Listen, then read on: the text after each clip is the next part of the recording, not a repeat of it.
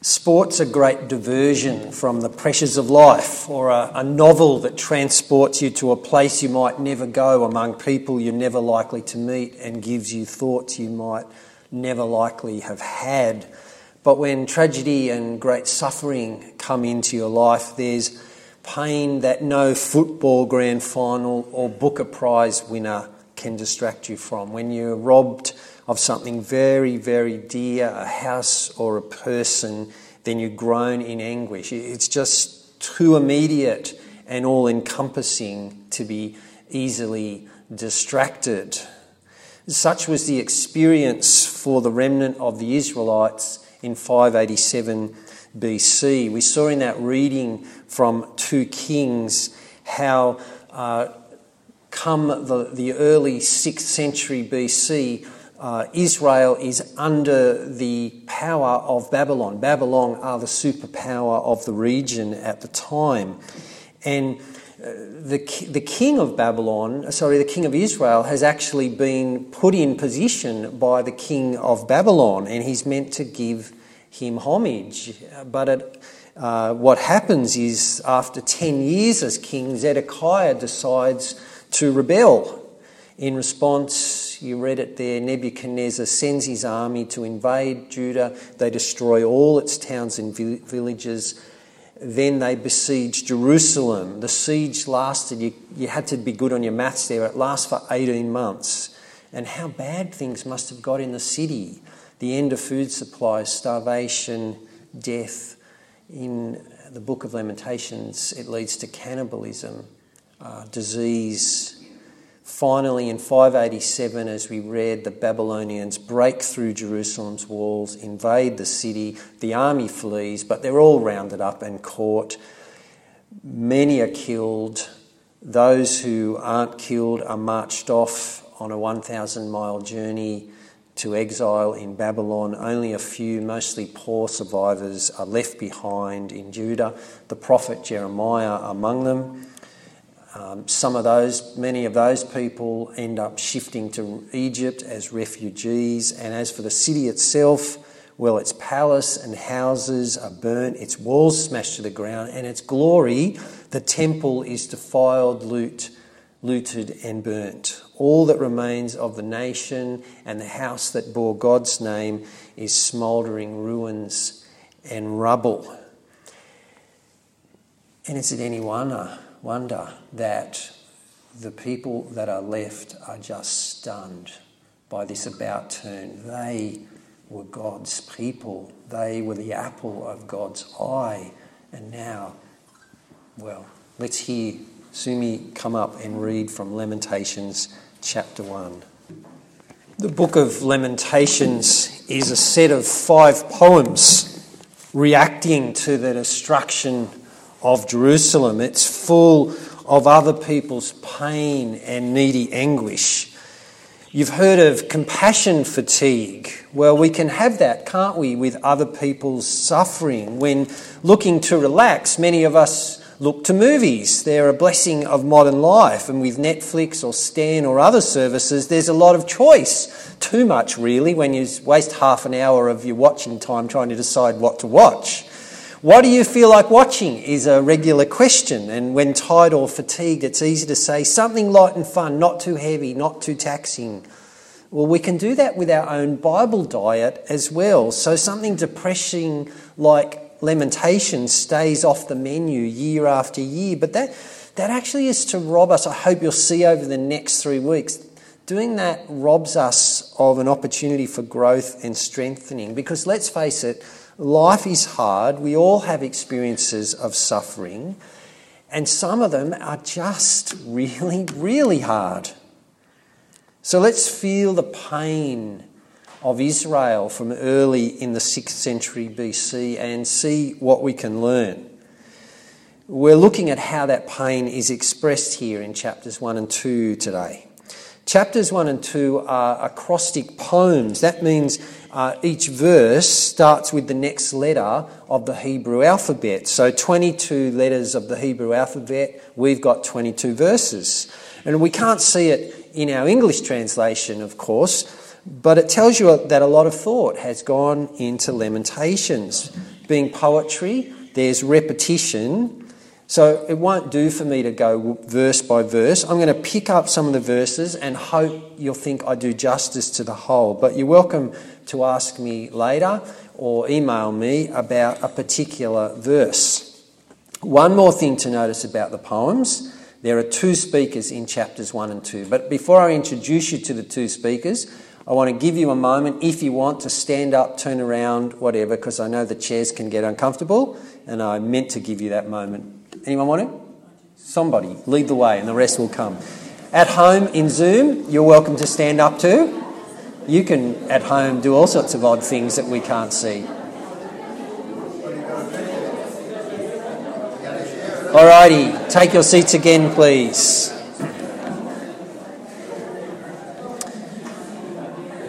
So, two speakers in chapters 1 and 2. One is the narrator or poet, but then the poet puts words in the mouth of a desperately distraught, dejected, and dismayed woman. She isn't a single human. It's like when a, a ship is given a woman's name. Here we have the city of Jerusalem represented as a grieving woman. The people, or the former people of Jerusalem, are her children. I think that's really clever of the poet, don't you? It really helps us to feel the pain more than I think if we just stayed with the poet's observations and descriptions. What's this woman's name? Well, the poet calls her daughter Zion. You might have noticed that in verse 6 of chapter 1. But it's clear that daughter or Lady Zion, as I'm going to call her, is the city of Jerusalem. Verse 7 In the days of her affliction and wandering, Jerusalem remembers all the treasures that were hers in days of old. When her people fell into enemy hands, there was no one to help her. Lady Zion's pain is caused by a mixture of things through these chapters destruction of the temple and other major buildings, demolition of the city walls, starvation in the siege, slaughter by the sword, exile of the best and brightest. All of those things are weaved into the poems. Verse 16 is one example of the, the pain that results. This is why I weep and my eyes overflow with tears. No one is near to comfort me, no one to restore my spirit.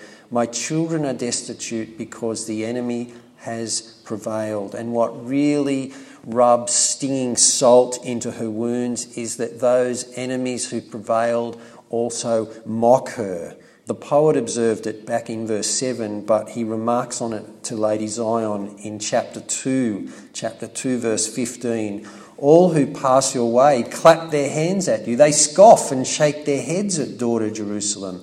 Is this the city that was called the perfection of beauty, the joy of the whole earth? All your enemies open their mouths wide against you. They scoff and gnash their teeth and say, We have swallowed her up. This is the day we've waited for. We have lived to see it. If I was Lady Zion, I don't think I would have needed the poet to rub it in like that. The lady's pain is amplified by a deep truth that lies behind all of Lamentations, a deep historical truth, and the poet states that truth early in the first poem at verse 5 of chapter 1 her foes have become her masters, her enemies are at ease. The Lord has brought her grief because of her many sins. And the lady herself, well, she gets it, verse 14. My sins have been bound into a yoke. By his hands they were woven together. They've been hung on, his, on my neck. The Lord has sapped my strength. And verse 18 The Lord is righteous, yet I rebelled against his command. Was it fair of God to allow the Babylonians to destroy Judah and Jerusalem? Well, yes. It was actually all arranged centuries earlier in the covenant. Uh, this people made with God. When they became a nation under Moses, the covenant between themselves and God was set out in the book of Deuteronomy. And in Deuteronomy chapter 28, there's these curses for breaking the covenant with God, and they're listed like warnings at the time of Deuteronomy. And among other things, is this chillingly accurate promise at verse 36 of chapter 28 of Deuteronomy The Lord will drive you and the king you set over you to a nation unknown to you or your ancestors. There you'll worship other gods, gods of wood and stone. You'll become a thing of horror, a byword, an object of ridicule among all the peoples where the Lord drives you. We can think that God is a bit harsh here, a bit rough. We can picture him as like an overtired father, really losing his temper with the kids. You know, that petulant and uncontrolled anger that fathers are sometimes guilty of. We can picture 587 BC as like that. But remember, God has been warning them for years through the prophets come back, stop worshipping the idols. Stop mistreating the poor and defenseless in your society. Repent and return to me. It's gone on for decades like that. God harsh? Well, no, the, the question's not really why did God punish them, punish them, but why did He take so long to punish them? The Bible tells us that one of God's wonderful traits is that He's slow to anger, and aren't we glad of that?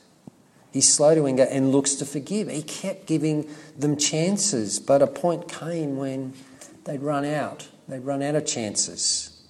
What's the lesson for us in this exile of God's people? Well, first thing is a warning against presumption. The sin of presumption is something the Israelites were guilty of. They thought they were fine. They had their temple, their city, their prosperity. They were the people of God, and they took it for granted. They presumed he'd be content to be marginalised, domesticated, in their national and their personal lives. They, they'd be okay because, after all, they were the descendants of the big names Abraham and Moses and David. They were safe. We can fall into that sort of way of thinking too, can't we? Through belief in Jesus, we have the new covenant featuring ongoing forgiveness of all our sins and a relationship with God as His children it's going to last all the way to eternity. But we can wander from the Lord and live our lives so in line with the idols of our culture that at some point we've moved away from the Lord, no longer trusting in Christ. It's possible to be Christian in name but to not really live for Christ, to be presumptuous that God will always forgive no matter how we live our life. Looking at what happened to the people of Jerusalem, that can be a warning for us, can't we? Make sure the profession of your faith is matched by your life.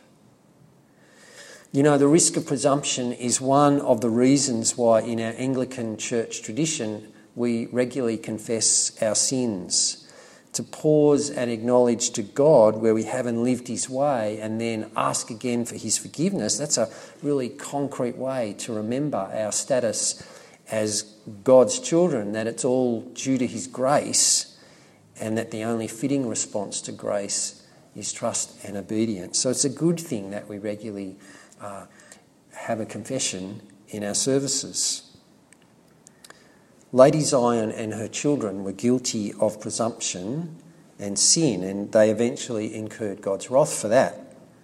In her lament, however, Lady Zion pleads with God to exercise justice toward her enemies as well as her.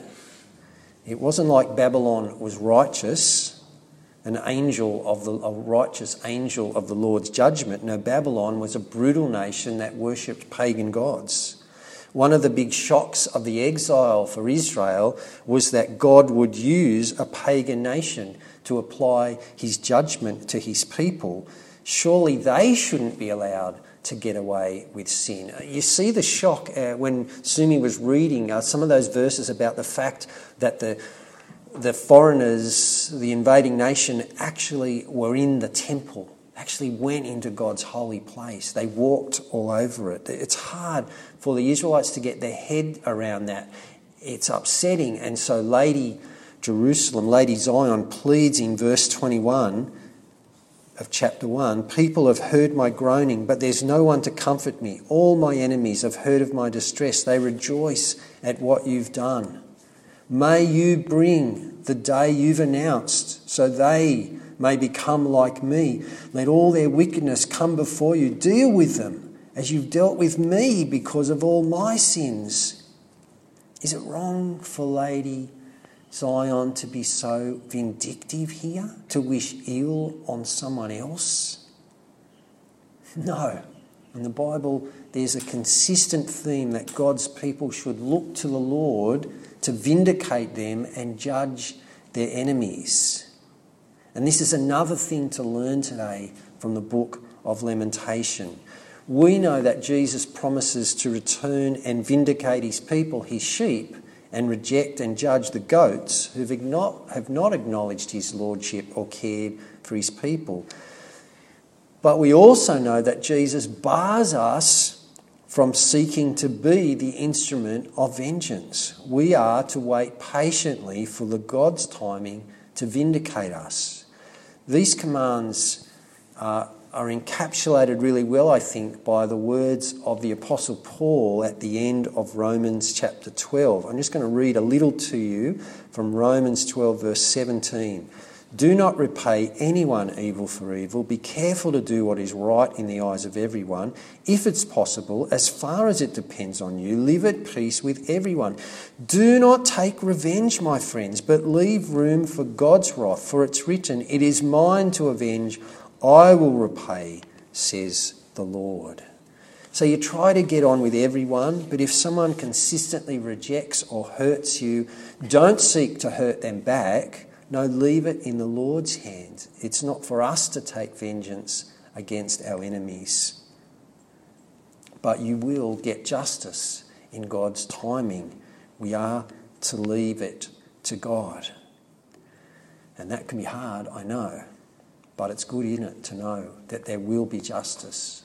The nations, that nation Babylon, was going to receive its justice at God's hands from the Persians 70 or so years later. As we're seeking what we can learn from Lamentations, I want to now make we've looked at we've seen presumption to avoid that, we've seen justice to look for that. I want to make one thing clear that we don't learn.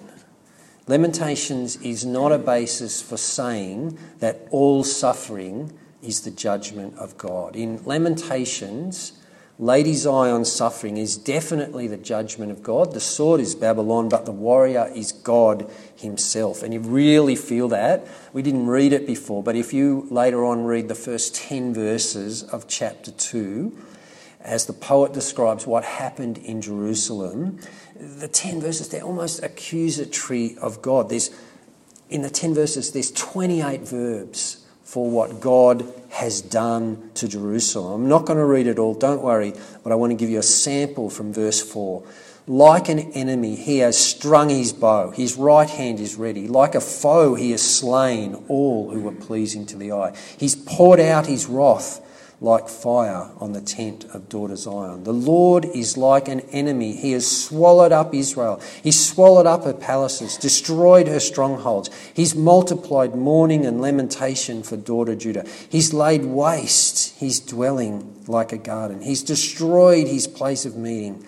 The Lord has made Zion forget her appointed festivals and her Sabbaths. In fierce anger, he has spurned both king and priest.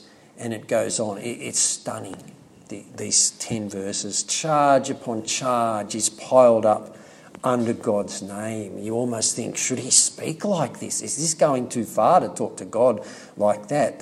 there's no getting around the fact God has done this to Jerusalem. God is the author of this great suffering, which might raise the question is all suffering God's punishment? To which the answer is a very loud no. it's no use reading Lamentations and ignoring the rest of the Bible on suffering. In the rest of the Bible, we know that suffering's part of the age we live in, and that's why we look for eternity with God when we're promised there'll be no more death, mourning, crying, or pain. The only time we can definitely say that suffering is punishment from God is when we have a specific word from God, as we do in the Old Testament here concerning the destruction of Jerusalem. Without a specific word, you just can't equate suffering in this life with direct punishment of God aimed at the sufferer. Not to say that we think suffering is out of God's control. Suffering might be used by God to lovingly train us to trust and persevere with Him more. And suffering might be a blessing to wake us up, that to realise that we need God's help and we can't do things on our own, which has happened during this COVID 19 season for some people. Looking to God for help is actually one of the responses the poet urges on Lady Zion in chapter 2. And it's the final point I want to draw out of Lamentations 1 and 2 today. One of my goals in choosing the book of Lamentations for our Sunday sermons is to expose you to lament in the Bible. There, there's a whole lot of lament psalms, and not surprisingly, they're sparked by this same event as sparked Lamentations. However, most of our new Christian music falls under the praise and worship genre in the music catalogue, and so much of it is just fantastic, and I love it. But it'd be really dangerous to your spiritual life if you concluded that you must always be upbeat and praising God. I love the fact that the book of Lamentations shows us that it's okay to have times when you are struggling so much that you all you can do is lay out your grief, your struggles, even your complaints to God. The frankness of the language in Lamentations should persuade us that God is big enough to handle real feelings and your honest reaction to tragedy. He doesn't promise immediate answers to your lamentations, but He is listening. So that's why the poet urges Lady Zion to express her grief to those around her, her, and to the Lord. You, you see it in chapter 2, verse 18. The hearts of the people cry out to the Lord. You walls of daughter Zion, let your tears flow like a river day and night. Give yourself no relief, your eyes no rest. Arise, cry out in the night as the watches of the night begin. Pour out your heart like water in the presence of the Lord. Lift up your hands to Him for the lives of your children who faint from hunger at every street corner. Notice the poet urges her to pray and request of the Lord for the lives of her children. I love that image of earnest prayer there in verse 19. Pour out your heart like water in the presence of the Lord. I don't know if I've ever prayed like that.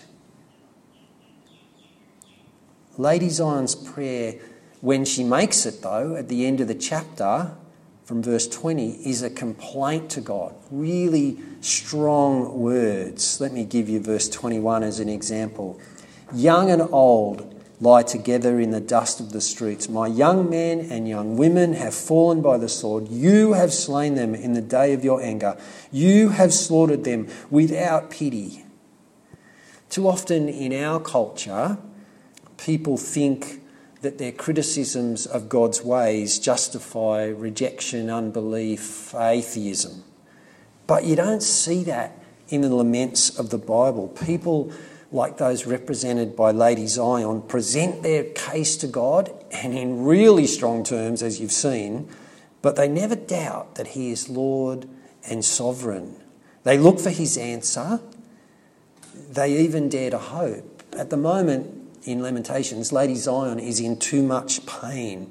She's lost too much to be able to experience any hope right now, but hope will grow, as we'll see in chapter 3. But for now, don't let me, by talking about hope, blunt the power of chapters 1 and 2.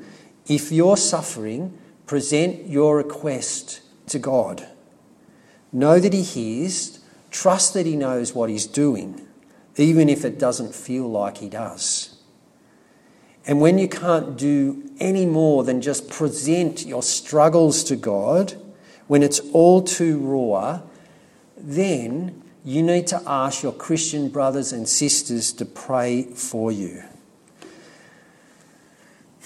You know, I started the service today, and I did it on purpose, with that great fridge magnet verse from 1 Thessalonians chapter 5, where Paul says, Rejoice always, pray continually, give thanks in all circumstances, for this is God's will for you in Jesus Christ. How does that line up with this? How does that verse line up with Lamentations? Rejoice always. You can't rejoice always, can you? And as for giving thanks in all circumstances, some things, what, what can you give thanks for? Sometimes it's just too hard to do that verse, even though in your head you know you should, but in your heart you, you can't. What do you do? Well, that's when you need Christian brothers and sisters. That's when it's our job as the body of Christ to pray on your behalf. In men's mental health circles, there's a saying to encourage men who are struggling to talk to someone about what they're feeling. And the saying, you've probably heard it in other contexts, goes, A problem shared is a problem halved. And that is so true of people suffering as well. They suffer, we pray. And I hope you see that as a member of the body of Christ that meets here at St Mark's, that part of our role is to be praying for our brothers and sisters who are, who are suffering. Sometimes they just can't. The book of Lamentations is so real and gives us license, I think, to be real with God. If you're in the situation of Lamentations, we feel for you and we now we're going to pray for you. Let's pray everyone.